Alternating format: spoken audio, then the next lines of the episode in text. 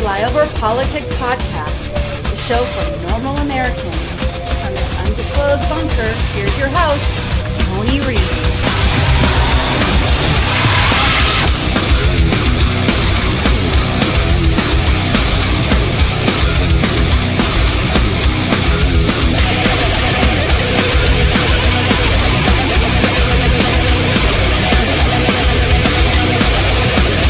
Know, speaking of the big lie, and I thought it was really interesting in your book that you touch on this notion. I think maybe people would not, it would not occur to them that both Lincoln and Biden are grappling with, or at some point were grappling with, their own version of the big lie. In Lincoln's case, it was the big lie that slavery was a justifiable institution that ought to be maintained. And you write in the book there were three moments where had he succumbed to the pressure, had his vice president succumbed to the pressure, had he turned over the Fort Sumter to try to placate the Confederacy and delay the Civil War, the course of history might be very different. You draw these analogies in a way I think is, is not always so obvious, but it's fascinating to think of how and where we are today.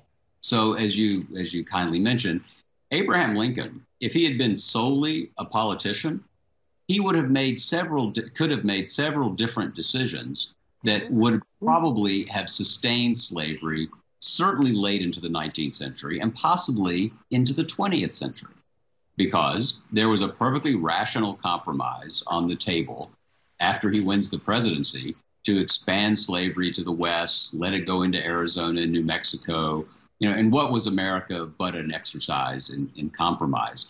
Lincoln said no.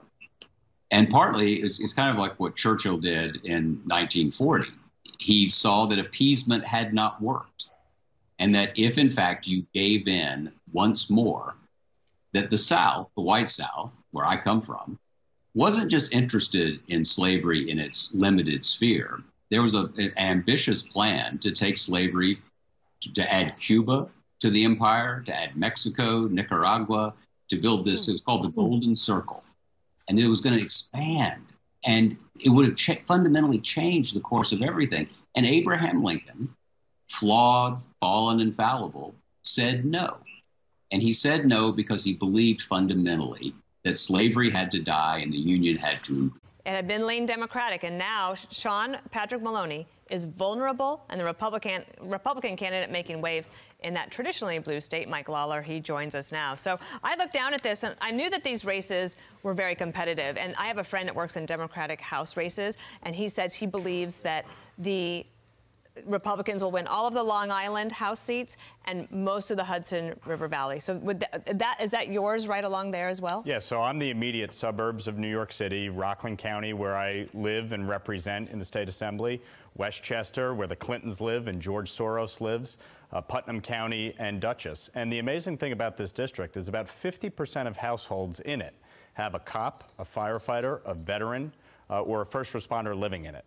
And when you talk about crime being the top issue at 28% and inflation uh, right behind it, that's what voters are concerned about. And as I've been going around the district every day since the end of May, that is what the frustration is. And Sean Patrick Maloney, as the chair of the DCCC, owns this. He voted 100% lockstep with Nancy Pelosi and Joe Biden. He hasn't been in the district. He's been gallivanting around the globe, raising money in Paris and Geneva. And voters see it and they're tired of it and they want change. Sometimes the parties will give us a head fake like this, right? And they'll say, "Hey, you're you, you know you're really threatened here," and in the end, it does not turn out to be that way. What suggests otherwise now? Well, look, our latest poll has us up six points, and we have steadily been ahead uh, throughout this race. Uh, as you mentioned, 75% of the district is new for him. Uh, I'm coming out of Rockland County. That's 42% of the district. I've lived there my whole life. My family's been there over 100 years. He doesn't know anybody there. And voters recognize that he's not addressing the issues of concern crime, inflation, a porous southern border. Why? Because he's responsible. Yeah. He said his top priority was enacting cashless, cashless bail. Since that got enacted, crime is up 36% in New York City. 40% of those released on non monetary bail have been rearrested while those charges are pending. Let's take a listen to him. He was on with, uh, I believe, Jonathan Karl over the weekend. Listen to Sean Patrick Maloney, your opponent here. Could we really see uh, Democrats in trouble in New York, of all places? The other side is acting like angry people, and, and they're lashing out with what they've got, which is big, dark MAGA millions like I said, they're lighting on fire $7 million trying to beat me. They're going to lose this seat and wish they had that $7 million out in races they could win. That tells me they're not good at their jobs. You know, this uh, this hasn't really happened since I believe 1992, where uh, the party was able to take out somebody as, as high up in leadership as he is. But with Cook, when Cook Political Report changes a race from lean Democrat to toss-up, they must see a tremendous amount of movement. I'll give you the last word. Well, look, what you just heard there was a mega meltdown coming from Sean Patrick Maloney because on November 8th, we are going to be the face of the red wave and we're going to defeat the chair of the DCCC and end Nancy Pelosi's reign once and for all as Speaker. And if folks want to help us, they should go to firemaloney.com. That's firemaloney.com and support us take out the chair of the DCCC. Mike Lawler, thank you for your time. And you'll know early on what, in the night, right? Well, I have an indication We'll have an idea. The thing about New York, you know, when we talk about this governor's race, George Pataki was the last Republican to win a statewide race in, that was 2002. Two. Yeah. And that was coming off of 9/11. It was a mm-hmm. security mm -hmm. election. Mm -hmm. This this election, you are seeing voters are less concerned about party and more concerned about the issues. Right. Crime and inflation are driving this and Lee Zeldin will be the next governor. Okay, we'll, we'll remember that comment and see whether or not you're right. Play it back. Mike Lawler, thank you very much. thank, you. thank you. Parents, getting your kids vaccinated is incredibly important to keep your children safe, especially heading into the winter months. Please make sure your children are up to date on their COVID vaccines. If they were vaccinated earlier this year or last year, we have updated vaccines they should get this fall. These updated vaccines help protect against the dominant strain of Omicron in the U.S., and they are now approved and recommended for everyone ages 5 and up. So make sure you have an appointment on the books for all your kids 5 and older. You can get started by looking for an appointment at vaccines.gov. Find vaccines near you at vaccines.gov, produced by the U.S. Department of Health and Human Services. No candidate has been more forceful in spreading Donald Trump's lies about the election than the Arizona Republican candidate for governor, Kari Lake. When I sat down with her earlier this week, we talked about her campaign and some of her policy proposals. That interview aired on GMA 3 on Friday. When Lake brought up false claims about election fraud, the conversation turned to 2020. Here is that part of the interview. As governor, would you seek to change the election laws? And specifically, would you look to limit early voting and mail in voting in Arizona? I don't know exactly how we'll do it, but we will secure our elections, restore faith in our elections, make sure our elections are honest and transparent. I assume everybody wants that, but specifically early voting and mail in voting, which you've been very critical of, would you seek to limit it? I think, you know, going, going back to when I first started voting yeah. back in the 80s, we yeah. had election day. Yeah. Our Constitution says election day. It doesn't say election season, election month. And the longer you drag that out, the more fraught with problems there are. We just saw problems this week with Katie Hobbs, my opponent. She just put out, sent out 6,000 ballots that went the wrong type of ballots to the wrong people. Right, they only had the federal, but, but she, she was the one that pointed this out and said well, she's I don't care if she pointed but, out. But earlier this week, Lake's opponent, Katie Hobbs, who also serves as the current Secretary of State, announced that 6,000 ballots printed with only federal races were incorrectly sent to voters. Corrected ballots are now being mailed out. My question is whether or not you would limit mail in voting, limit early voting, uh, given that so many people in the state, it's like 90 percent uh, vote early in this state or use early ballots. We want to shore up our elections so they are very honest and every voter knows that it's an honest system. Let me just give you a couple facts. Yeah. 2,000 mail-in ballots were accepted by Maricopa County after Election Day in 2020, after Election Day. That was a new one on us, so we took the claim to election officials in Maricopa County who told us it's just not true. In fact, no ballots were accepted after the election day 7 p.m. deadline. Some ballots were scanned the next morning, giving them a timestamp after election day, but again, Those ballots were turned in on Election Day by the deadline. Lake offered other unsubstantiated and disproven claims. Arizona's 2020 election was the most scrutinized in the state's history, and there is no evidence of widespread fraud. A comprehensive investigation by Maricopa County found, quote, 100 potentially questionable ballots cast out of 2.1 million. Hardly enough to change the results.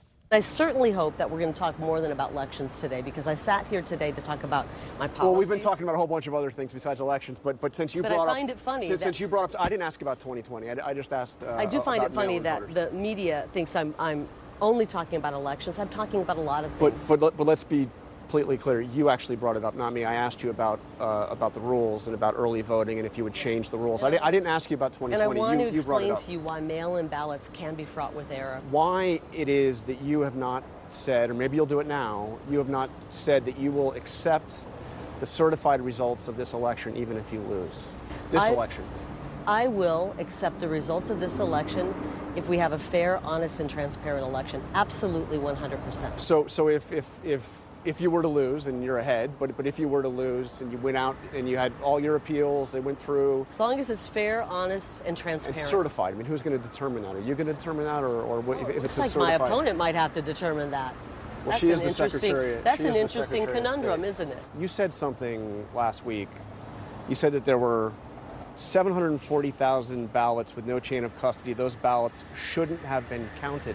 Are you really saying that you would throw out the ballots of 740,000, No, nearly no, three I- quarters of a million Arizonans? I mean, those were those were ballots. 740,000 ballots violated chain of custody requirements in Maricopa County. In Mar- I mean, first of all, it, it- it's it's not true. I mean, the Maricopa County Board of Supervisors put out a 98-page report Okay, that went that through is these allegations. That is a fact. Check your facts. We took that claim to Maricopa County officials, who refuted Lake and pointed to the statement they issued back in May, saying that the county always had control of the ballots, adding they, quote, were sealed in envelopes and secured in boxes that bipartisan couriers are prohibited from opening. But just to be clear, the Republicans on the Board of Supervisor, the Republican governor, now the Republican candidate for Senate running along with you, uh, the Republican Attorney General under under Donald Trump, Bill Barr, all said that there that there wasn't, you know, that, that the election was was not stolen. Are we going to sit and litigate this? No, I, am happy I- to I'm do just- it. I- I'm- I'm just but- wondering why but- they would all but lie. you I guys mean- are obsessed. Well, we have a lot of corruption in this system, and they don't want. I think a lot of people who were responsible for that election know that there were rules broken and laws broken. And they don't want to admit fault, okay? And like Bill Barr. and that's he- fine. We're going to go forward, and we're going to make sure going forward our elections are secure. This is something even even this election cycle, Joe Biden has said the election reforms in Georgia are Jim Crow 2.0. You have record numbers of people voting early in Georgia, record numbers of African Americans voting early, and yet the Democrats are saying it's Jim Crow oh? 2.0.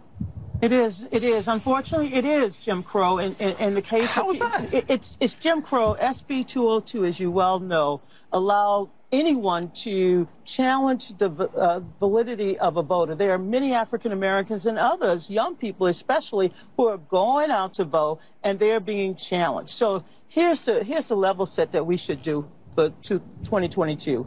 We know that the electoral headwinds have shifted a little bit. Maybe it's, sh- it's shifted toward the issues that Republicans care about. Crime, inflation, gas prices, the economy. Absolutely. And, and, and if you list every one of those issues, Mhm. including immigration, there's no plan that the Republicans are offering. What they're offering is a basic uh, compact with voters that they just want power. Here's what I believe. I think that Democrats are going to once again surprise the pundits, surprise the status quo. They will do well. Early voting is, is looking good, not just in Arizona, but across the country. Democrats have ideas. They also would challenge these election deniers. Over half of the people running on the Republican side are election deniers. And not only are they election deniers, many of them showed up at the United States Capitol where we saw over 100, over 140 people, cops, get injured. So this is going, this election is a referendum on the future and which party will promise to protect, defend, and ensure that every American defend our democracy and, and, and ensure that every American has freedom and prosperity. Again, record number of African Americans turning out in Georgia right now. I don't see how that's a Jim Crow 2.0. I think that uh, the election this cycle is going. And welcome back to Flyover Politic Podcast. It's October 27th, year of our Lord 2022, episode 635. I feel like dog shit. Um, not having a good couple days. That's why I'm a couple days late, so I apologize. Um, I'm going to try some new medicine. I actually got a job, and uh, I can't even accept it because I, I can't, I can't work like this. So, um, interesting intro. I wanted to get a spice of lies, and Jim Crow is still alive, even though we know that's not true. Georgia set new records. They're still trying to play election deniers and J6. But before I get into the meat, I, I gotta play. I mean, he's a gutsy dude. Ted Cruz went into the cat's den, The View try to say the election was fair and square and legitimate. You know who y'all don't do that to? You don't do it to Hillary Clinton, who stood up and said Trump but stole the election. Storm you the Capitol. They didn't try to kill my Stacey former Abrams, who said boss. who said that the election was stolen. They sat here Yes. and said it was That's right. illegitimate, And and, it and you guys were fine with it. Okay, so, so, it's illegitimate did when she- Republicans did- win, but not when Democrats. No, you know, here's the thing. We may not like when Republicans win, but we don't go and we don't storm. We don't try to change. The, we'll go to we'll go to court. Look, we don't look, do that. Did, did I miss an entire year of Antifa riots where cities across this country were burning and, and police cars Well, were being yeah, I firebombed? guess you Your position is the left doesn't engage in violence? Really? No, they wanted to nuke I'm our friend Mike Pence. Like, we how do didn't we do- make you sense just of that? accused us of doing something we didn't do. You said Hillary Clinton didn't say whatever she didn't say. I'm saying to you, listen. And she said we it's sitting here, and you were fine come- with her saying it was we illegitimate come- yes, for for her Republicans it to win. was. She called So- Donald Trump the next opinion. morning and Yeah. she conceded the election, Ted. Okay, took the look, As did Stacey Abrams. All right. Sonny She, has a she, question. she sat there while, oh, while Donald Trump Hillary was getting Clinton sworn says in. Trump is an illegitimate Two president. Hillary Clinton right. says the election is stolen from you. Hillary Clinton in 2002, George W. Bush was Oh, you got all selected, not elected. Joe Biden, Al Gore was was elected president. So Joe Biden Yeah. claims You just said George we W. don't Bush scream was at each illegitimate. other, right? Or do, or, or, You said Hillary Clinton didn't say whatever she didn't say. I'm saying to you, listen. And she said We it's sitting say here, and you were fine come- with her saying it was illegitimate come- yes, for for her Republicans it to win. was. she called Donald Trump the next opinion. morning and she conceded the election, Ted. Okay, took the look. call. As did Stacey Abrams. All right. Sonny has She, a she, she sat there while, while Donald Trump Hillary was getting Clinton sworn says in. Trump is an illegitimate Two president. Hillary Clinton right. says the election is stolen from you. Hillary Clinton in 2002, George W. Bush was Oh, you got all selected, your not elected. paperwork. Joe Biden, Al Gore was was elected president. So Joe Biden Yeah. You claims just said we W. don't Bush scream at each other, right? Or, do, or, or is it just you that gets to scream? okay, no, no, I agree. Okay, then lower your voice because we are very close to each other. Now, understand right off the bat, Newsweek did an actual fact check on that because he said Antifa burned for a year, and they said they didn't burn for a year. But they are all in. There, there, there was a big uptick this week in Democratic attack ads featuring images of January 6th, and I don't have all the slides on this. Uh, ad from Carter uh, Center Ford against Derek Van Osten. Ad from House Majority PAC. Ad Democratic Group. I mean, it goes on. This guy did a thread. If you would like to look it up, it's a full page. His name is Ryan Teague Beckwith. Goes at Ryan Beckwith. B E C K W I T H. But sadly, the same journalist they're trying to fire because of Fetterman did a focus group and it didn't go too well. Mastriano was at the insurrection and he was photographed breaching one of the restricted areas. Is that okay? Which area? Because I saw a video where Capitol officers Yes. were taking away barriers and unlocking Opening doors for doors. people. So, oh, I mean, I. They opened the gates So and it let shouldn't in. be disqualifying for an elected official No, if they No, as long as he participated in didn't- January he 6th? Didn't, he didn't strike anybody. He didn't hurt anybody. And the only one that died was a protester there, not a Capitol An police. unarmed officer. female veteran That's the only one that died. That's the only one who died. A police officer did die. No, It was a stroke. That's not. That's not on site. Caused by that. That's because he shouldn't have been a police officer. It was one woman. So was what do shot. you make though overall of January 6th? I mean, it was watching that footage. It was pretty disturbing. I mean, there were people throwing excrement at the walls, and it was our, you know, it's the Capitol. It looked a lot like Antifa's Yeah, actions it looked to a me. lot, except on a much smaller scale. It looked the same as the Black Lives Matter riots. That's what I saw the similarities to be. the country, Minneapolis one. burns. Kenosha burns. But so it's okay just because burns. just because Like- one side that you No, disagree with. I'm it's saying okay Antifa for- No, I'm saying infiltrated. It's good for one. It's good for the other. Anybody I don't who see it harms way. anybody, anybody who caused property destruction, that needs to be dealt with. Yeah, but if on- you're on there either making side. your voice heard at the Right. people's house, no less, Yeah. that, I, that's again, it's a fundamental constitutional right of an American citizen, and people should not be being held political prisoner uh, because of it. For misdemeanors. That's East Germany. That's East Germany. Tactics. Yeah, that's what's scary. It was an actual fiery but mostly peaceful protest. And the other ones that, that were the opposite. Was the protest legitimate in your Our eyes administration, because I feel like, is using it as their Reichstag fire. Yeah. That's exactly what they're using it as. Mm-hmm. Do you think that President Trump could have quelled the violence that day? Not him Personally. I don't think no. so, no. I don't think so. It started while he was still speaking. I was actually there. I, I, I was there to, to see what I thought was going to be the last time I ever saw Trump with Little Diana. So did he tell everybody to go and, and start riding? No. I didn't think so. No, and, and it actually, um, I, I, I stayed for the whole speech, like a ton of people did. Mm-hmm. And then we all headed to the Capitol because he said, let's go to the Capitol and, and peacefully let, Peacefully, let our voices keyword. be heard. And we get to the Capitol and we're like, what the hell's going on? Because it had already happened. I'm pretty sure I saw Democratic operatives instigating people to Oh, cross totally. barriers. They are so desperate. I mean, this is the fact checker over at CNN about election deniers, but they're not including any election deniers that were Democrats who denied the 2000, denied the 2004, denied the 2016, denied the 2018. They they didn't cover any of that. And this very week, while they're talking about all these election deniers, uh, it is the witching season. So Hillary Clinton came out and she ran another one. Hello, Indivisibles. I'm here to highlight something that is keeping me up at night. And I know this group really understands what I'm about to say. I know we're all focused on the 2022 midterm elections, and they are incredibly important. But we also have to look ahead because you know what? Our opponents certainly are. Right wing extremists already have a plan to literally steal the next presidential election. And they're not making a secret of it.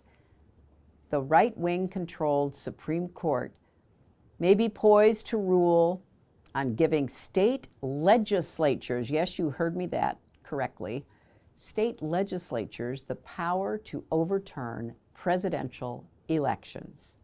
Just think if that happens, the 2024 presidential election could be decided not by the popular vote or even by the anachronistic electoral college, but by state legislatures, many of them Republican controlled.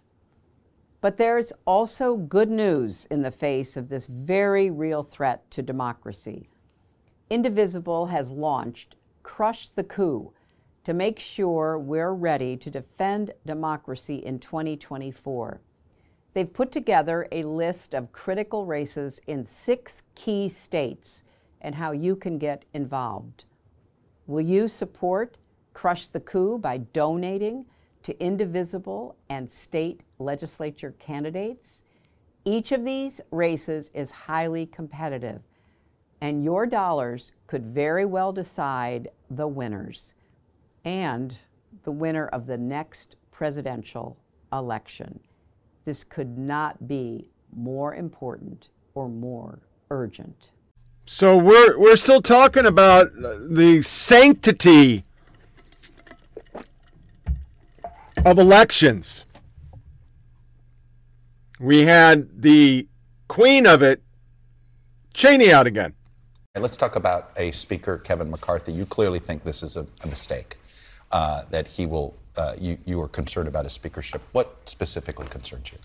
Well, look, the speaker is second in line to the presidency. And at every moment uh, since, frankly, the aftermath of the election in 2020, uh, when uh, Minority Leader McCarthy has had the opportunity to do the right thing or do something that serves his own political purpose, he always chooses to serve his own political purpose. And, you know, that extends to what we've seen just in the last few days with these comments about uh, aid to Ukraine. The idea that somehow the party is now no longer going to support the Ukrainian people, which you know, for somebody who has a picture of Ronald Reagan on the, the wall of his office in the Capitol, uh, the notion that now Kevin McCarthy is going to make himself the leader of the pro Putin wing of my party is just a stunning thing. Uh, it's dangerous. He knows better. But the fact that he's willing to go down the path of suggesting that America will no longer stand for freedom, mm-hmm. I think tells you he's willing to sacrifice everything for his own political gain. Do you think at all this is just gamesmanship? He just wants the Democrats to do it in the lame duck? Or do you think this is a reflection of an isolationist streak that's actually taking hold inside the Republican Party? We certainly have isolationists inside our party. They, mm-hmm. We have isolationists inside the Democratic Party as well. Uh, but but leaders have to lead. And when you have the leader of the Republican Party suggesting that, that we can play with the fire of isolationism, suggesting that somehow the American people will not support uh, the fight for freedom, which is the front lines of freedom right now happening in, in Ukraine, the battle between uh, Putin and Zelensky. And uh, the notion that he would be willing to embrace that, to enable it, um, tells you he's just not fit for the office. I want to ask you, I play for you some. You brought up Kari Lake. Uh, I want to play for you. Virginia Governor Glenn Youngkin was campaigning with her. He was specifically asked by my colleague, uh, Garrett Haake, about your critique of Republicans that were campaigning with Kari Lake. Here was his response. I believe that every state deserves a Republican governor, and Arizona deserves another Republican governor. A lot of Republicans in the last three weeks that I would describe as uh, empathetic to what you've been doing have suddenly found themselves deciding, hey, party over country. What do you make of those decisions? You know, I think they they are really indefensible decisions. And uh, you know, I've said I think that uh, Glenn Youngkin has uh, done a good job as governor of Virginia. Um, but nobody should be out uh, advocating for the election of people who uh, will not honor the sanctity of our elections process. And you know, people who do that are in fact putting politics ahead of the Constitution and ahead of the. Of course, I sent a bunch of tweets out and asked her, where is that sanctity? We're, we're not caring about the sanctity of elections when Hillary Clinton is running around saying things, and it's okay. We even had a guy to go to a, pro- a, a protest, that comedian guy, and he got spit on. I'm gonna speak. We won't let you speak. I'm gonna speak. You should have been aborted. Go home. Go home. I should have been aborted. That's oh. why. Fuck you, fascist. Fuck you, fascist. These people don't even know what a fascist is. They don't even know what a fascist is. We're louder. We're louder. We're better. Make you loud. We're louder. Stop making you loud. We're louder. Funny that so many people hate you, right? That's hilarious. Hey, what's up, Alex? How you doing? We won't let you talk. We won't let you talk. That's nothing to any of you. We won't let you talk. We won't let you talk. I'm so scared. You should my favorite. You're my favorite. Everyone hates you. You're my favorite. Fuck you. Fuck you, fascist. You are the reason Fuck you, fascist. Fuck you, fascist. Fuck you, fascist. Thank you for coming. Fuck you for fascist. coming. fucking hate you. Fuck you, I love you. fascist. Why do I you think you're think a really nice supporting woman. hate's funny? Fuck you, fascist. Fuck you, fascist. Hey, luckily I like that fetish. That, that turns me on. That should turn me on. Fuck you, fascist. Supporting Fuck hate. you, fascist sitting on this. I appreciate you sitting on Oh my fucking god. Fuck you, fascist. fucking asshole. I'm fucking fuck. Fuck you, fascist. Fuck you, fascist. What the fuck? What the fuck was that? Oh, so you triggered? You're a safe space buddy. Little traitor. Had to break my side. You get a little trigger there, buddy. You get a little trigger. Had to break my I saw that shit with Destiny the other day where Gavin, Gavin was fucking crying to Destiny. He was fucking gonna piss his pants. He was crying to fucking Destiny. Oh my god, that was fucking hilarious. I bet you were sitting there fucking doing nothing. You fucking pussy. Fuck you, fascist! Fuck you, fascist! Fuck you, fascist! Fuck your mom, fascist! How do you fucking think Fuck you, fascist! Fucking bitch! Fuck you, fascist! Fuck You're fascist! Fuck You're fascist! Fuck you, fascist! Fuck you, fascist! You Fuck you, fascist! You are a Fuck you, fascist! Fuck you, fascist! Fucking douchebag! Isn't it clear? You got triggered, you broke my side! Bro. Get out, triggered! Because you're hitting my- Triggered, bro? You're a grown-ass man, Triggered. fucking I child, triggered bro. you. Get out from behind the police. Come in here. He needs a safe space. Get this poor guy a safe space. Why'd you break my side? You triggered me. How could you be so oh, dumb? I'm going this way. All the protesters are moving. All right. All guys, all the protesters are moving that way. Yeah, for the people that want to limit free speech, that's the future, a very bleak future. That's one of the few rights that are guaranteed to us, is the fact that we're allowed to say what we want, where we want, even if we don't agree with those views. So the sad reality is that this is the future. These people do not want let, they don't want to let people speak if they have a different And viewpoint. so speak. that is the sad reality. But they just let you speak. They didn't stop you. They just shouted back at you. Yeah, but I'm saying you guys are cowards trying to shut it down. A guy No trying to make a speech. hey, no one's trying to He broke my sign. Servant Mr. Stein, how do you feel about Dan Crenshaw? Uh, he's a rhino. Dan Crenshaw needs to get out of here. I Patrick McCain But it is dying. Are you allowing everybody to go inside? It is dying. It dying. I gotta be. I gotta. I gotta ask you. Will everyone be allowed inside? A death of a thousand cuts. If you want discord, are you allowed? You didn't answer my question. Go to Philly. None of it's working, though. This is a poll that only 8% of Americans have actually changed their vote or their mind from the committee because they realize it was just one bad day. And we're comparing it, as Ted Cruz aptly said, with the whole summer that you just tore shit up and it was okay. We have case after case of this. Here's a sex offender, now murderer. Here's this girl, she got murdered. Oh, there was a school shooting this week. Did you hear about that? No, you probably didn't because it was a black kid. It was in East St. Louis. They didn't cover it. Here's another one. Went out and did shit, had an ankle monitor on it. Still went out and fucked shit up. Oh, did you hear about Rubio getting beat up? Yeah, his his workers got beat up by leftists. That didn't make the paper either. Oh, and by the way, the Waukesha guy, he got convicted. None of that made the news. And see, people are seeing through it. We're, we're not stupid. So when you do, in the current trends hold up, Republicans are likely to take over the at least the House and quite possibly Senate, too, along with many other offices. This is how democracies die because people vote. And that would aptly be said to be what? Election interference. You're not supposed to say that stuff. What are you doing? That's interference. But they can do it. How about the border?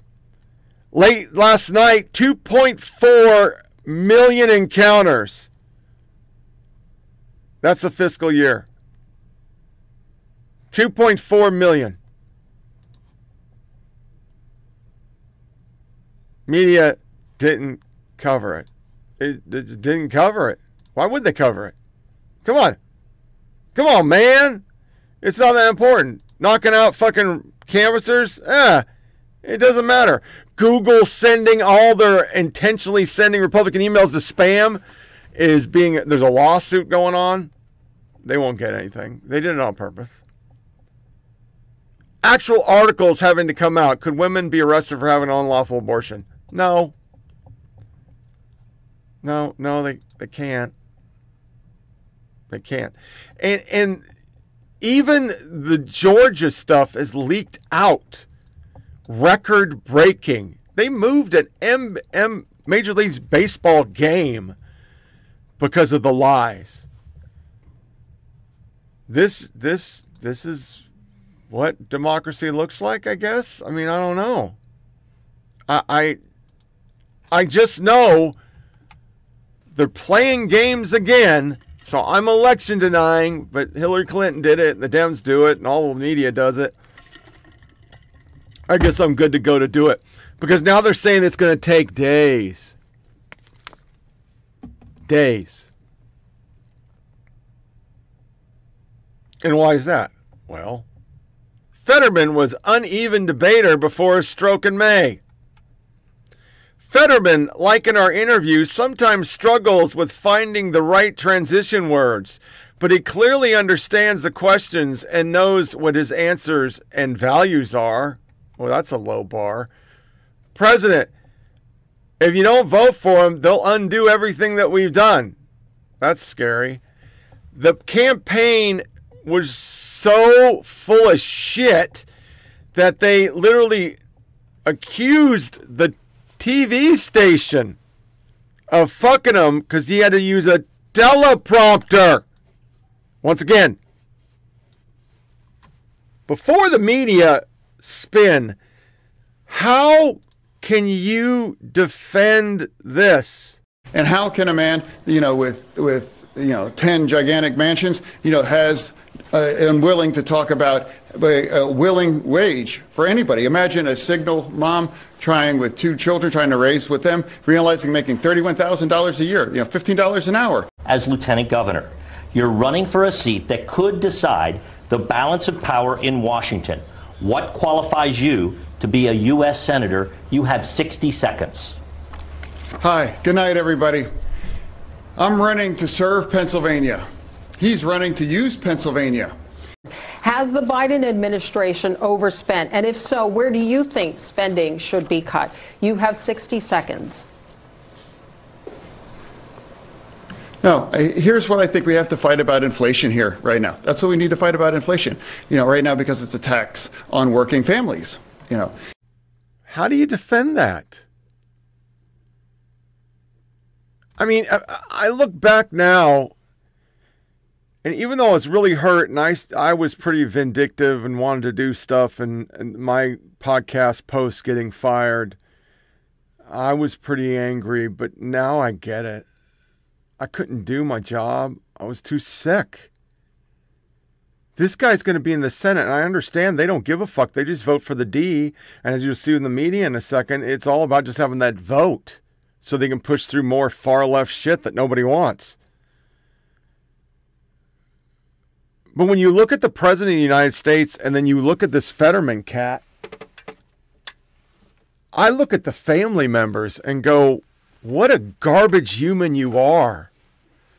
It's abuse. This guy, when you start with, hello, everybody, good night,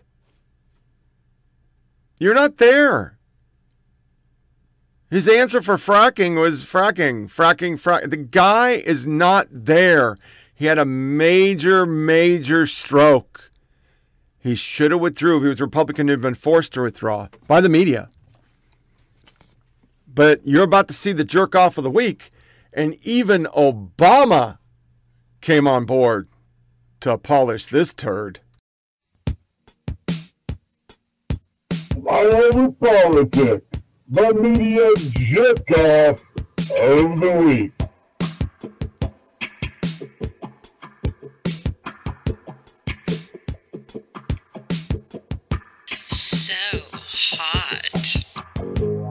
In Pennsylvania, you've got some important choices to make this year, including who represents you in the U.S. Senate. That's why I'm asking you to vote for John Fetterman this election day, November 8th. So when the fate of our democracy and a woman's right to choose are on the line, I know John will fight for Pennsylvanians. You can count on John Fetterman. Make sure he can count on you.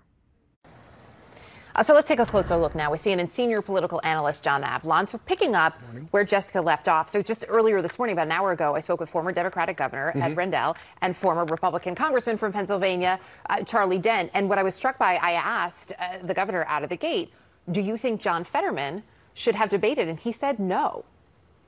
Yeah, I mean, look, I think a lot of Democrats are, are feeling that way. And, and I think you got to give credit to Fetterman. Um, for showing up because it's a risky decision, it's a gutsy decision, knowing how debilitating the stroke was, mm-hmm. against the backdrop of him saying that doctors have assured him that this is something that can be recovered from. Um, there are a lot of politicians who don't debate. They're afraid to debate. Mm-hmm. They don't want to get on stage and be subjected to attacks that they feel are, are unwarranted, whatever their reasons are. So for, for Fetterman to decide to step up and take this risk and display his, his, his current disability for all to see was a gutsy decision. I also think it was the right thing for the voters of Pennsylvania. Mm-hmm. More importantly, whether it's the right thing politically for Democrats, because they deserve, all voters deserve to see a side by side comparison and argument between the two candidates. Do you think it was an accurate side by side comparison? in the sense of, of who Fetterman may ultimately be. No, it's a snapshot in time. Right. It's a snapshot in time of a candidate who had a severe stroke. And I think it does raise questions about transparency of the campaign, mm-hmm. whether Democrats, having known the severity of the stroke, could have, up until I believe August, selected a different candidate. But this is the choice reflecting voters, and they'll have to factor in individual performance. Uh, the idea that Fetterman, along all you know estimates, is someone who will recover from this. Mm-hmm. So this is a snap. Overnight, Democrat John Fetterman and Republican Dr. Mehmet Oz face off in the high-stakes elections-only debate. Fighting for the state's open Senate seat, Fetterman's recent stroke front and center as the candidates clash over abortion and crime. The stakes are high and the circumstances are unique. John Fetterman, the Democrat, is still recovering after suffering a stroke, and even his campaign will tell you this is unprecedented. Never before in such a high profile race has closed captioning been used during a debate, and Fetterman addressed it head on. From the start of the debate, Democrat John Fetterman cut to the chase, directly addressing what he called the elephant in the room. Behind the moderators, two big monitors, questions and answers were closed captioned. In their first and only debate, the candidates on the attack. Fetterman asked if he supports President Biden's student loan forgiveness program. But on a major issue of the night, abortion, Fetterman drawing a clear contrast. The two candidates telling voters why they are the right man for the job here in Pennsylvania. It's got huge implications for the country and which party has power in Washington. Now, this was the first and only debate between Democrat John Fetterman and Republican Mehmet Oz. It included fiery exchanges on abortion rights, the economy, and a range of other issues. But with early voting already underway, John Fetterman's health was also a topic. Last night's debate, it was a crucial crossroads in the battle for the Senate. It was also reflective of the state of politics in Pennsylvania and the nation. Tense exchanges on the issues and on character. Lieutenant Governor Governor John Fetterman started off the hour long debate assuring voters he's still capable of doing the job, while his GOP opponent, Dr. Mehmet Oz, went straight to attacking his opponent as soft on crime. The two clashed on abortion, and things got heated when they were asked about families struggling with the high cost of college tuition. Fetterman's use of a closed captioning device during the debate, where he read questions in real time on a screen above the moderators, sparked debate on social media, with some observers seeing a strong performance amid recovery, while others cast him as unsteady. Democrat John Fetterman and Republican Dr. Mehmet Oz face off on the issues. This debate was highly anticipated not just by voters here in Pennsylvania, but people across the country. It's an extremely tight race. Fetterman using closed captioning to assist with auditory processing, battling Dr. Oz, but experiencing some stumbles throughout the debate, particularly during an exchange over fracking, challenged by the moderators for past contradictory comments. I, I do support fracking, and I don't, I don't, I support fracking.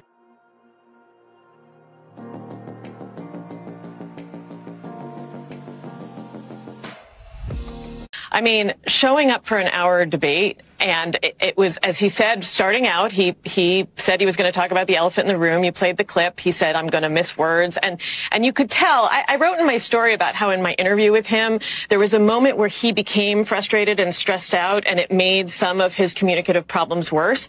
And I think that this context and what you described as the insanely high stakes of this election, this single debate, clearly this was a candidate who was feeling stress and there was such intense scrutiny, often ableist scrutiny on how he was going to communicate. Ableist. And he just did a debate in front of, uh, you know, uh, the nation. Uh, that's your defense. He was radically transparent. He won't release any of his medical records. He's radically transparent. Was he? Hmm.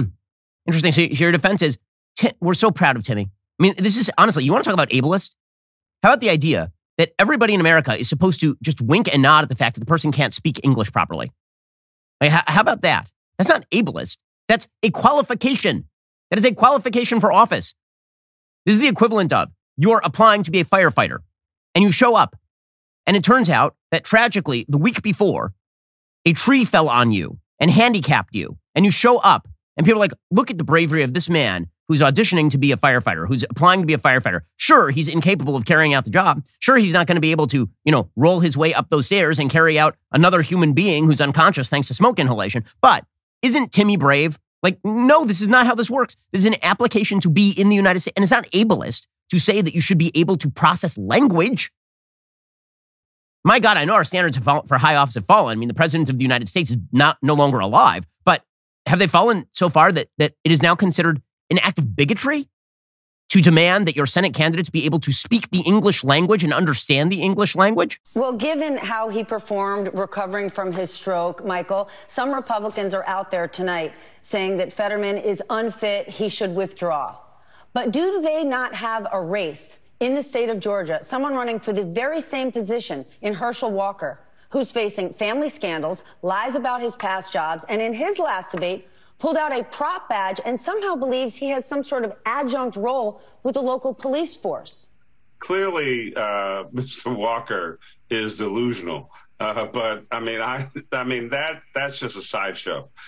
When we talk about Pennsylvania, John Fetterman tried his best under difficult circumstances. Mr. Oz, as a doctor, I think literally violated the Hippocratic Oath he would never have advised any patient of his, I think, I hope, would have never advised any patient of his uh, in the aftermath of a stroke to even be on a debate stage. John Fetterman was valiant in his effort. He tried his best to answer the questions that were asked. Mr. Oz did not. And I want to give that credit uh, to uh, to John Fetterman for trying to do his best under a certain set of circumstances that were not favorable for him, but he gave a valiant effort. I admire what John Fetterman tried to do tonight, and Mr. Oz should be ashamed of himself uh, for the things that he said, uh, the positions that he has taken. He has no legitimacy in this race. He parachuted into Pennsylvania. He's trying to steal a seat. Uh, in Pennsylvania with a Senate race that's got huge implications for the country and which party has power in Washington. Now, this was the first and only debate between Democrat John Fetterman and Republican Mehmet Oz. It included fiery exchanges on abortion rights, the economy, and a range of other issues. But with early voting already underway, John Fetterman's health was also a topic. Robert Costa is following this campaign. Bob, good morning to you. He started right off the bat saying, let's address the elephant in the room. Good to see you. He he did, Gayle. Good morning. Good to be with you. Last night's debate, it was a crucial crossroads in the battle for the Senate. It was also reflective of the state of politics in Pennsylvania and the nation. Tense exchanges on the issues and on character. And let's also talk about the elephant in the room. I had a stroke. He's never let me forget that. Lieutenant Governor John Fetterman started off the hour long debate assuring voters he's still capable of doing the job of senator five months after having a stroke. I might miss some words during this debate, mush two words together, but it knocked me down, but I'm going to keep coming back up. While his GOP opponent, Dr. Mehmet Oz, went straight to attacking his opponent as soft on crime. John Fetterman, during this crime wave, has been trying to get as many murderers convicted and sentenced to life in prison out of jail as possible. He has no experience. He has never made any attempt to try to address crime during his entire career, except showing up for photo ops here in Philadelphia. The two clashed on abortion. I don't want the federal government involved with that at all. I want women, doctors, local uh, political leaders, letting the democracy that's always allowed our nation to thrive to put the best ideas forward so states can decide for themselves. If you believe that the choice for abortion belongs between you and your doctor, that's what I fight for. Roe v. Wade, for me, is should be the law. He he celebrated when Roe v. Wade went down. The abortion decision should be left up to states, and specifically when John Fetterman. You roll once, with Doug Mastriano. John, when I'm you done, already- One John, moment, you'll have your moment, turn, John. And things got heated when they were asked about families struggling with the high cost of college tuition. Basically, what John Fetterman and Joe Biden are, are, are, are arguing for is for plumbers who didn't go to college and couldn't, for a bunch of reasons, afford it, to pay the bills of lawyers who went to graduate school and haven't paid their debt back. Dr. Oz, you know, loves free free money when it's a, a half a million dollar tax break on one of his you know homes down in a ranch in Florida, and whether it was a fifty dollar tax break, you know, about his farm in Montgomery County. So Fetterman's use of a closed captioning device during the debate, where he read questions in real time on a screen above the moderators, sparked debate on social media, with some observers seeing a strong performance amid recovery, while others cast him as unsteady. Uh, I, I, I do support fracking, and I don't I don't I support fracking, and I stand and I do support fracking. Fetterman would not say if he would release more of his medical records,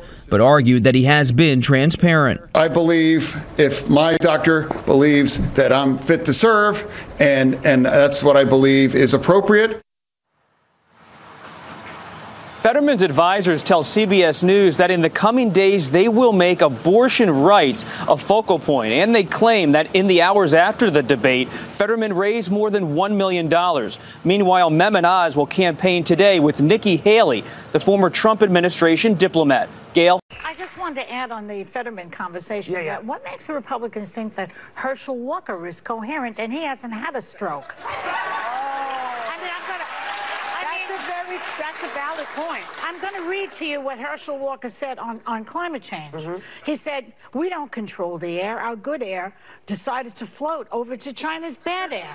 Okay, that, that's, a very valid point. You get it? It's about the good air and the bad air. But you know, this guy, uh, DeSantis, has the charisma of this cup, okay? Yeah. I think when, when, when, when Chris says, are you going to run in 2024, he looks like he has a, he's having a stroke. He can't even answer that simple question. Yeah. The Republican Party's running a bunch of ads about showing Fetterman uh, you know, stu- uh, stumbling on things because of the stroke. What kind of a doctor is behind that? Aren't you supposed to do no harm? It's so unempathetic to the guy. It was really strange to me that he chose to bully a stroke victim. Yeah, Right? Like he obviously was bullying him. And, um, you know, I don't think the people of Pennsylvania or the people in general um, liked that because Fetterman raised $1 million after that debate. And I think it takes real courage to show that you've been knocked down. I think it takes real bravery to allow people to see your weakness. actual tweets that I dug up. Tonight's hour long exchange was in some ways a Rorschach test of comfort with disability. We are a culture of sound bites, mic drops, and clapbacks. To speak in any way that deviates from the norm is to summon ridicule and judgment. Put the analysis to the side for a second. What John Fetterman is doing right now in the midst of his recovery so publicly on the same stage as smirking TV doctors remarkably brave. I'm thankful for him. There's no amount of empathy for understanding about Fetterman's health and recovery that changes the fact this is absolutely painful to watch. I personally think that Fetterman speaking with a disability is less painful and off putting than watching Oz. And it goes on and on and on because it's all about he has the most important characteristic. He has a D behind his name. A D. It, it's unbelievable. They even tried to say that they got fucked by cap- captioning. Captioning. Think about that. But when you're getting this all day long, there will be no condoms, there will be no abortion, there will be no Plan B, there will be no birth control. Republicans will ban them all nationwide, all 50 states and D.C. They're literally promised to do this, and we need to listen and take action. It's not true. And then when they weren't doing this, Ron DeSantis is a fascist, Daniel Uhlfelder. Rob Reiner, in the next 16 days, Americans decide if we want to remain a constitutional democracy or live under fascism. Dean Obeidallah, over 50% of GOP nominees in 2022 are democracy deniers, blah, blah, blah. Inflation is temporary, fascism is forever. The woman Kari Lake, this is Steve Schmidt, is an imbecile, truly. No Kari Lake, JFK, RFK, and MLK would not have been MAGA white nationalist. Kari Lake is a political descendant of the Bund and Lindbergh.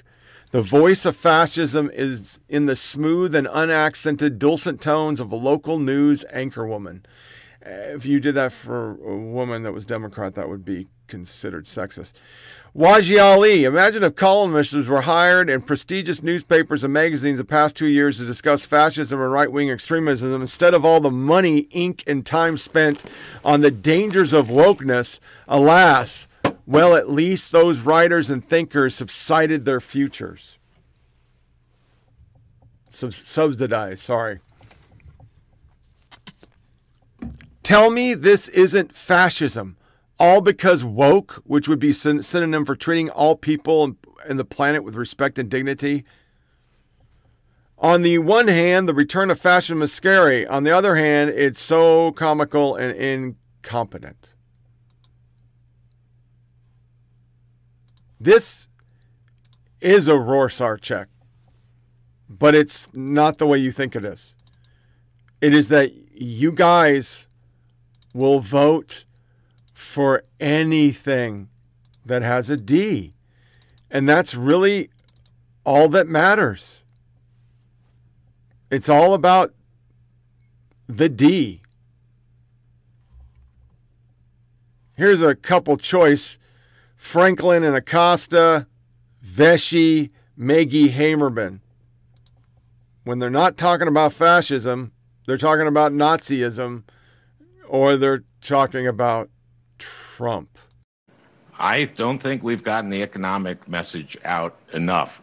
I totally agree with him. You know, McCarthy said, and Scalise has said, that the first thing they're going to do is cut Social Security and Medicare, and they're you're going like, well, they can't do that unless if the president vetoes it, but they're going to hold. They say they're going to hold the debt limit hostage.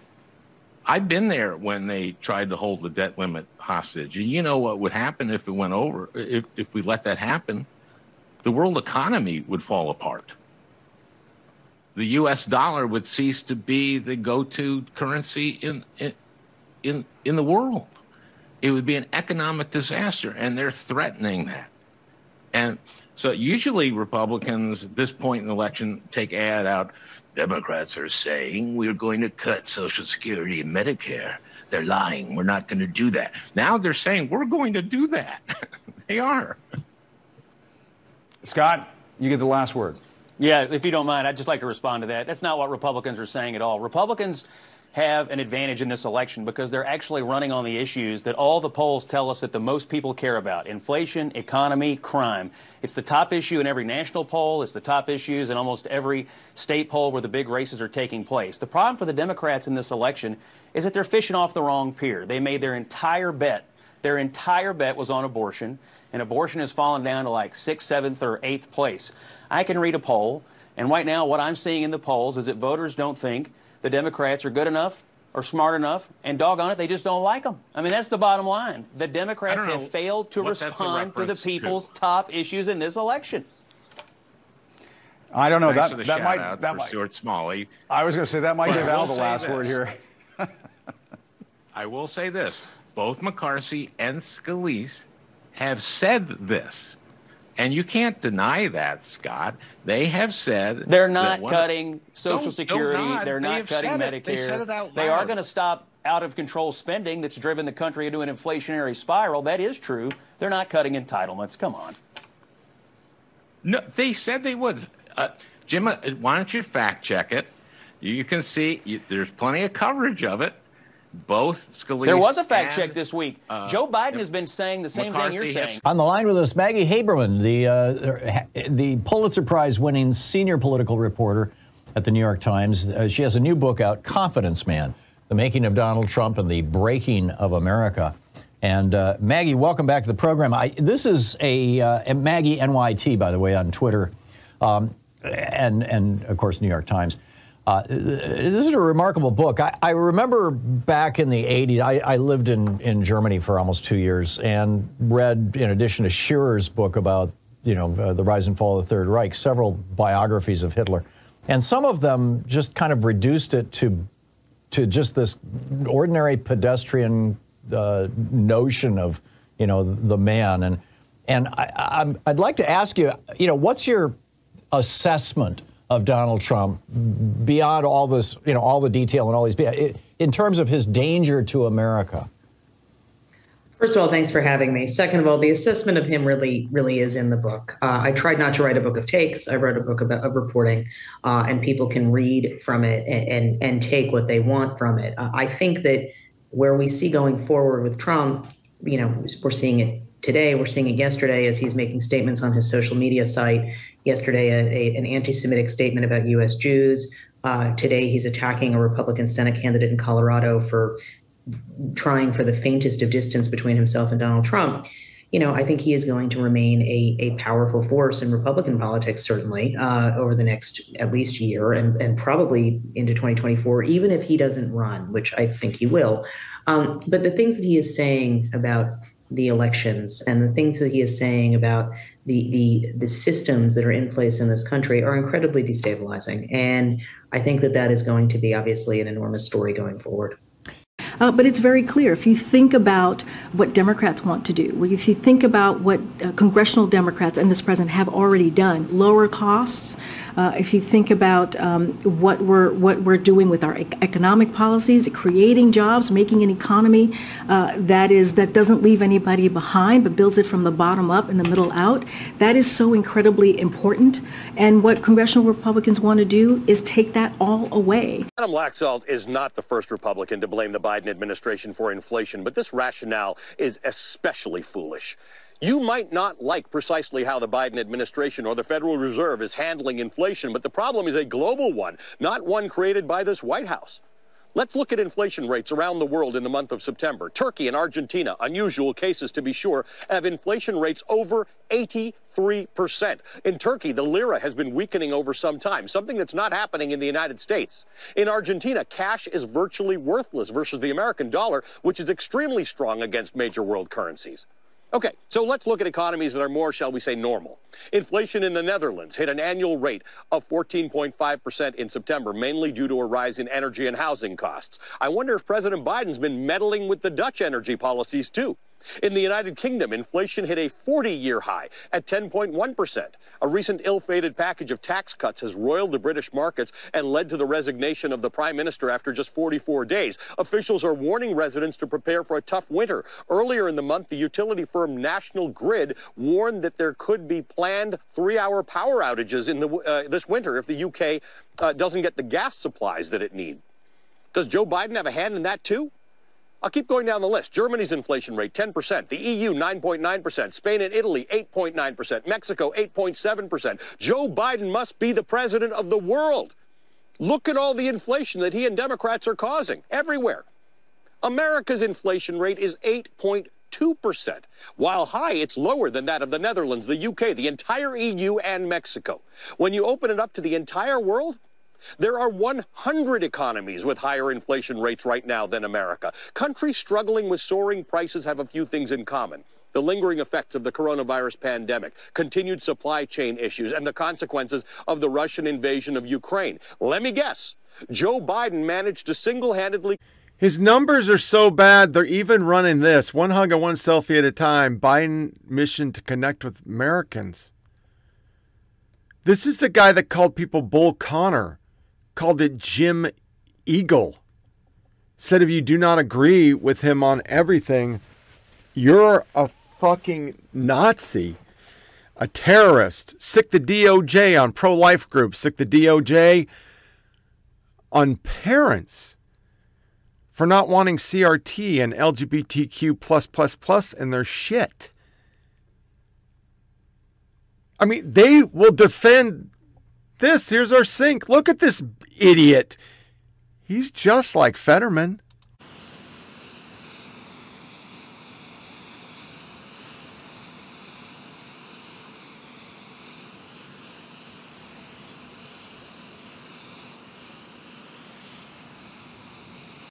The Republican leadership in Congress has made it clear they will crash the economy next year by threatening the full faith and credit of the United States for the first time in our history, putting the United States in default unless, unless we yield to their demand to cut Social Security and Medicare.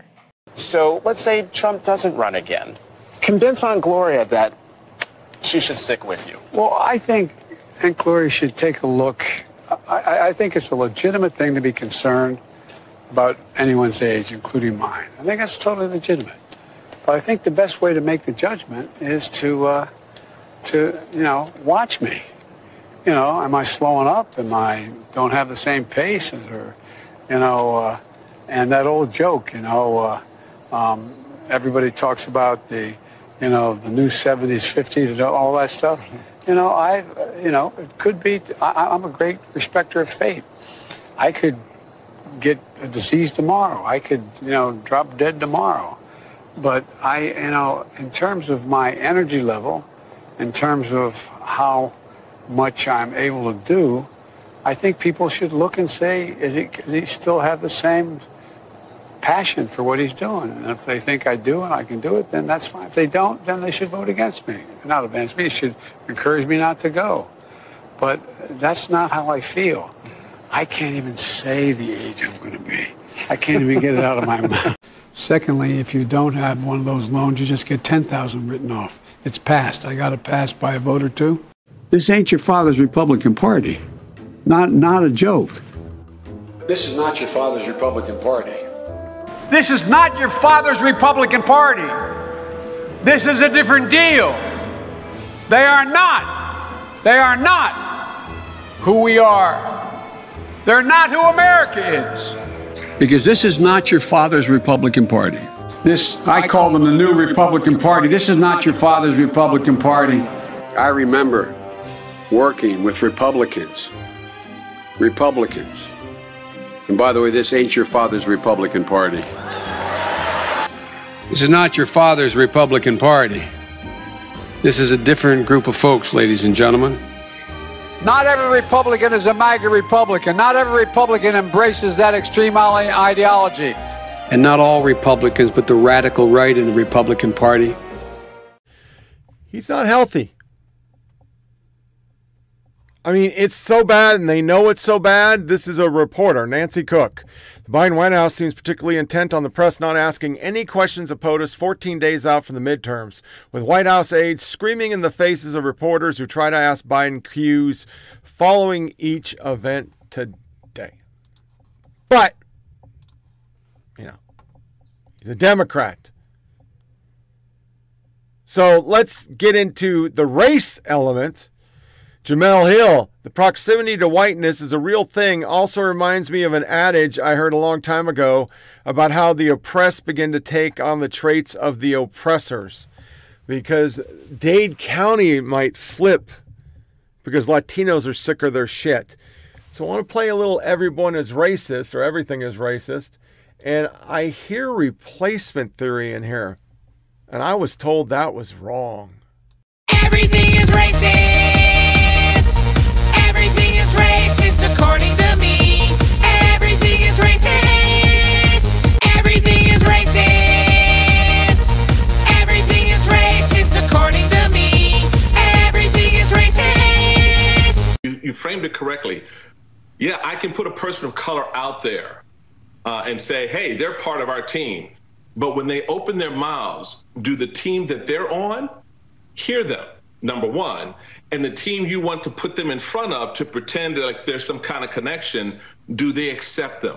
Because you just can't go out with black face and black skin and, and, and start talking stuff that is not resonating in the black community or the Hispanic community or the community that you come from beyond your politics. And I think that's the part of the cynical nature of politics that for me inside the party for years has been so offensive and, you know, various times in many ways tried to correct. Um, and we had some success in that, but that's not where we are now.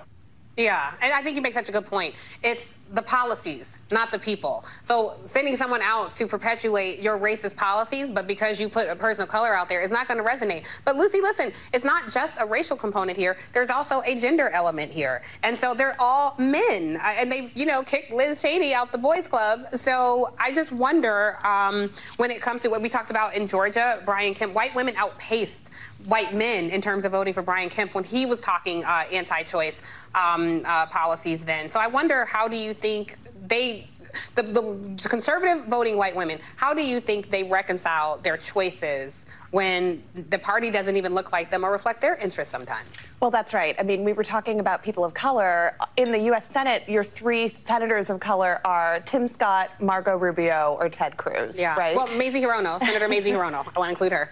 of Republicans. Oh, oh, Repub- forgive me. I was going to say, there's Bob Menendez. You're on the Yeah, like Republican side. Never mind. My Right? apologies. We're starting. We're starting at a Yeah. baseline that's not great. Yeah. In terms of, I think that the whole strategy among Republicans, whether it's among candidates or among electeds, once they get in, is there's a. I don't want to say tokenism, but there is a an, an absolute attitude of what can I do to make. Um, uh, middle class white people feel Yeah. comfortable with what we're doing here, right? Yeah. So um, tokenism on some level. that is tokenism, Yeah, right? yeah. So um, I'm a woman, but don't worry, I am anti-abortion, Yeah. and I would never, right? I'm know, black, but I'm black, anti-affirmative but- action. Yeah. exactly. But that thing about narrative, there is this thing that's happening in the mainstream media that they say, oh, um, Hispanic voters are going Republican, as if they are now a solid Republican group because you do have some South Texas counties that are shifting red. But we pulled up the data. I mean, there are all of these Washington Post, Latino votes shifted toward Republicans. Will it again?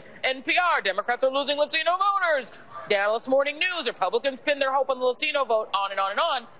But so we pulled the data. Telemundo did a, a poll of Latino voters, and they prefer Democratic control of Congress 54% to 33%. It's not even close. The narrative doesn't match the data. Why do you suppose that narrative is taking hold?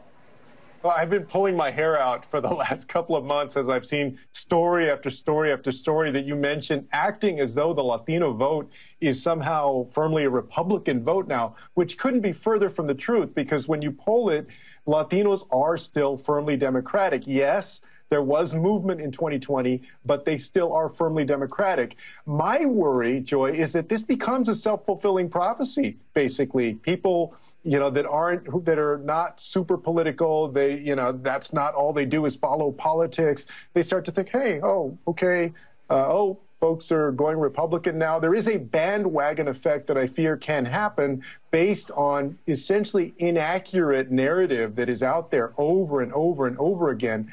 What that takes on the other side is very hard organizing, door knocking, phone calling, going and doing what Beto O'Rourke and his campaign and other campaigns are doing, especially in the Rio Grande Valley of Texas, where we de- did see some hemorrhaging of support for Democrats, uh, and and making sure that folks understand what the stakes are and that the Hispanic community gets that tough. If you push too hard on, say, a white elected official, that you lose access, that there's a backlash. That's true. That there's always a backlash. Now, the intensity of the backlash depends upon, uh, I guess, who the person is, because we've seen extremes when it comes to that.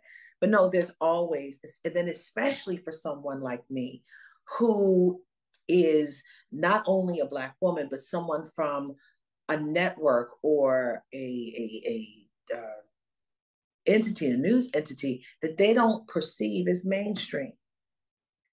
There is a thought that, oh, I can do whatever you, you want to do. No, no, no, no. The strength of standing in the press room comes from, or in the press, comes from intrinsically understanding who I am, um, how I show up in this nation. You know, understanding that helps me navigate that room for a win for me and for the people who trust me, read me, watch me, listen to me. It's a win if I can show up authentically me and still ask the questions, but understanding I have to navigate. My navigation is different from many of those who are in that room, that room that's predominantly white. My backlash may be a lot different than others. You know, for instance, I haven't gotten an interview with the president of the United States yet. President Biden? Hmm. Not president. Mm-mm. Do you know why? Hmm, you tell me. I It might be along some of what you said. I, I, I don't I don't know why. I mean, along that line of what you said. Um, that you know, surprises me. It- I why does it surprise? I am I ask the tough questions. And I know I know a lot of times the answers. And sometimes if the answers are not where I know they are, I may challenge. And some people get upset. Some people are like, mm, you know, you know, I, I guess I've run- I, I I'm doing my job. two out of three trifling white men are going to vote for the bigoted, misogynist president, right? Our bench has to play like stars because a majority of white men are going to play like scrubs, all right? Joining me now is who you've all been tweeting me about and asking for, justice correspondent for The Nation and my friend, Elie Mystal. Elie, I'm so happy to have you here. Obviously, the audience is too. You're the act that everybody's been waiting to see. I refuse to let these people take my joy having defeated them um, for at least the next four years. I refuse to let them take my joy. March all they want. I hope they get frostbite. We know that the angry old white men vote. They show up to vote every time anyway. There's nothing new to be gained there. There's no way to grow the Republican Party off of that demographic. However, the women vote, the minority vote, those are exploding right now for the Democrats. These white men, old, by the way, are not protecting women. When you have a room full of men, old white men, making decisions about women's bodies, There's a bunch of old white guys trying to silence me. I would love to see the reactions of all those old white men having to face a trans woman they wanted to lock up for life simply because she couldn't handle grinning and bearing it while the U.S. military wiped out innocent women and men and children. I think this is the grumpy old white men's club, if I can say that. I think a lot of mm-hmm. old white men mm-hmm. need to stop talking. Jeong tweeted between 2013 and 2015 that white men are groveling goblins and BS. Dumbass blanking white people marking up the internet with their opinions like dogs blanking on fire hydrants. Oh man, it's kind of sick how much joy I get out of being cruel to old white men. Because at this game, you guys are allowed to kneel. You can do whatever the hell you want. There's no old white man that can stop you.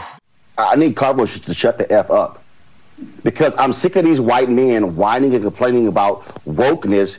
And I think it's going to be hard for a lot of people as the changing demographics. You're looking at the screen right now. Um, this is the rising majority of America. And when this group There of people go. starts getting centered, it's going to be uncomfortable for a lot of people. But after we've been uncomfortable for a long time, at this point in history, we're comfortable making people uncomfortable. So The results of the 2020 census just came out, and for the first time in American history, the number of white people went down.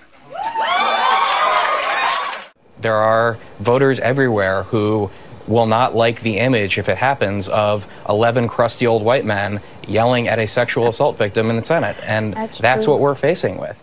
11 old white men on this panel, it's going to look like Handmaid's Tale. The five or six old white male senators who gathered together today to tell us why the FBI had exonerated Judge, Judge Kavanaugh and to cry bitter tears where you have 11 old white men who are not capable of, of handling There you go a again. woman like that Old with white respect. You mentioned old white men. I'm just being honest here. Chuck Grassley's comments today about women Oh. not being on the Judiciary Committee Crazy. made jaws drop all over the country.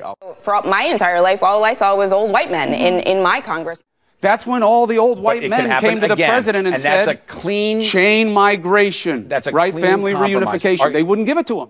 The NFL, they just got a, they got a bunch of old white men owning teams, and they got that they got that slave mentality.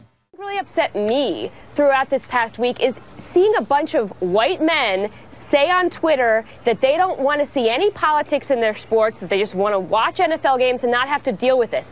I thought that was revolting. The Republicans have also welcomed their most diverse group ever. Look at that, huh? Look at that. They have they have old white guys, they've got young white guys, they've got bald white guys, they've got balding white guys, they got white guys with hair, they got the white guy from SNL, and the one guy who I think is Latino, but if they start rounding them up, I'm pretty sure he's gonna be white. So many different types of white guys.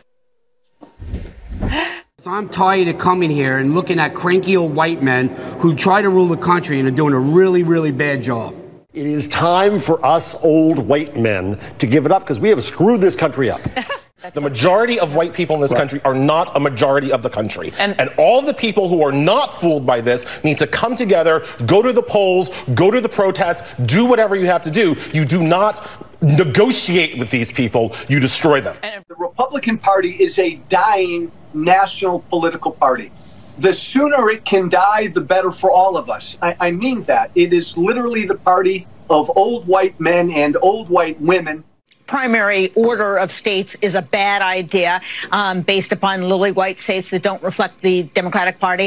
There's really um, a lot of ways to win this um, presidential election for Democrats, and it's not just getting all those crusty white guys. We had a black president, and white people got super pissed off with that, and they found the least qualified, lowest account, trashiest pers- white person they could find to hold him up as their god. White people will always find their kind of their their trashiest citizens um, to stand up against our best citizens. That's just Right. kind of how they be. So, yeah. so, so, kind of how they in be. ter- yeah. well, we kind of be a little tired of it.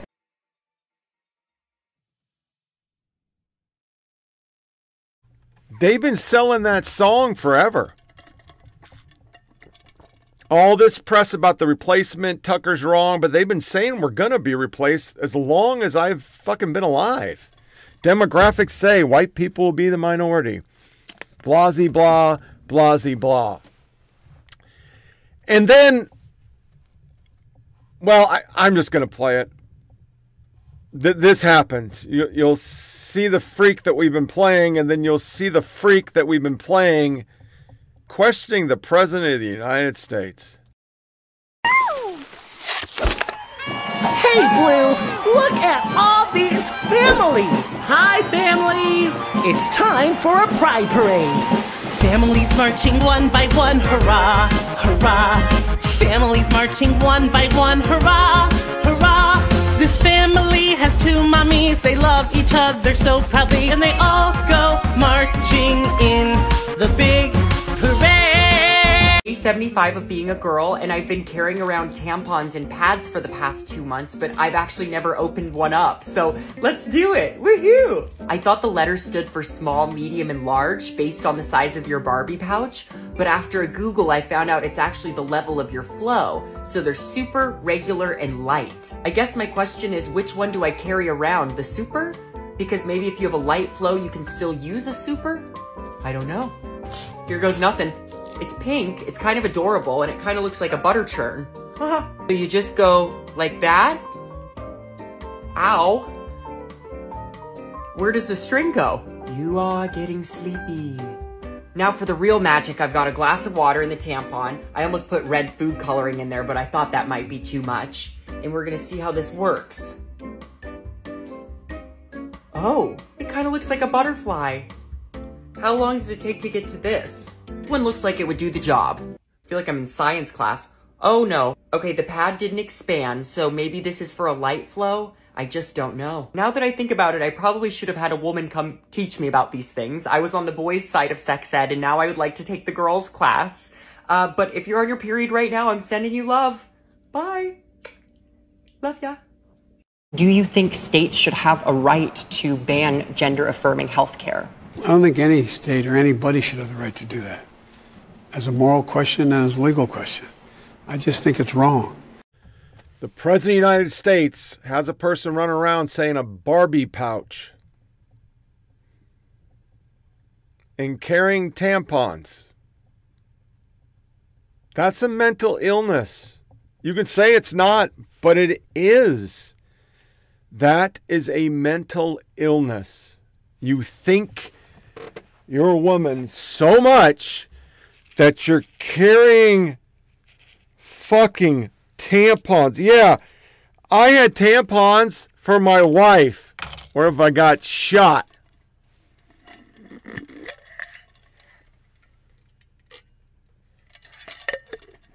The President of the United States, instead of dealing with important things, was talking to a dude with a severe case of gender dysphoria.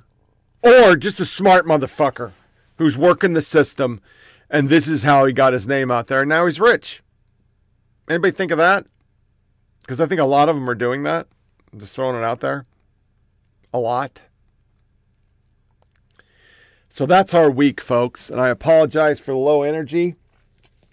I'm I've been on a four day whatever this is. It just burns all the time. I tried drugs. Now my stomach's just raw as shit. I don't even know what the fuck to do.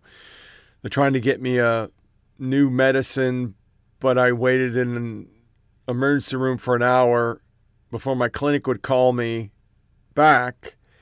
Then they issued me a drug they don't carry. So now I have to go and get it this afternoon. And it's supposed to be something that's going to make this stop. It's heavy duty. And then maybe I'll accept the job. But I haven't done a lot on this show, but I to ask for some prayers.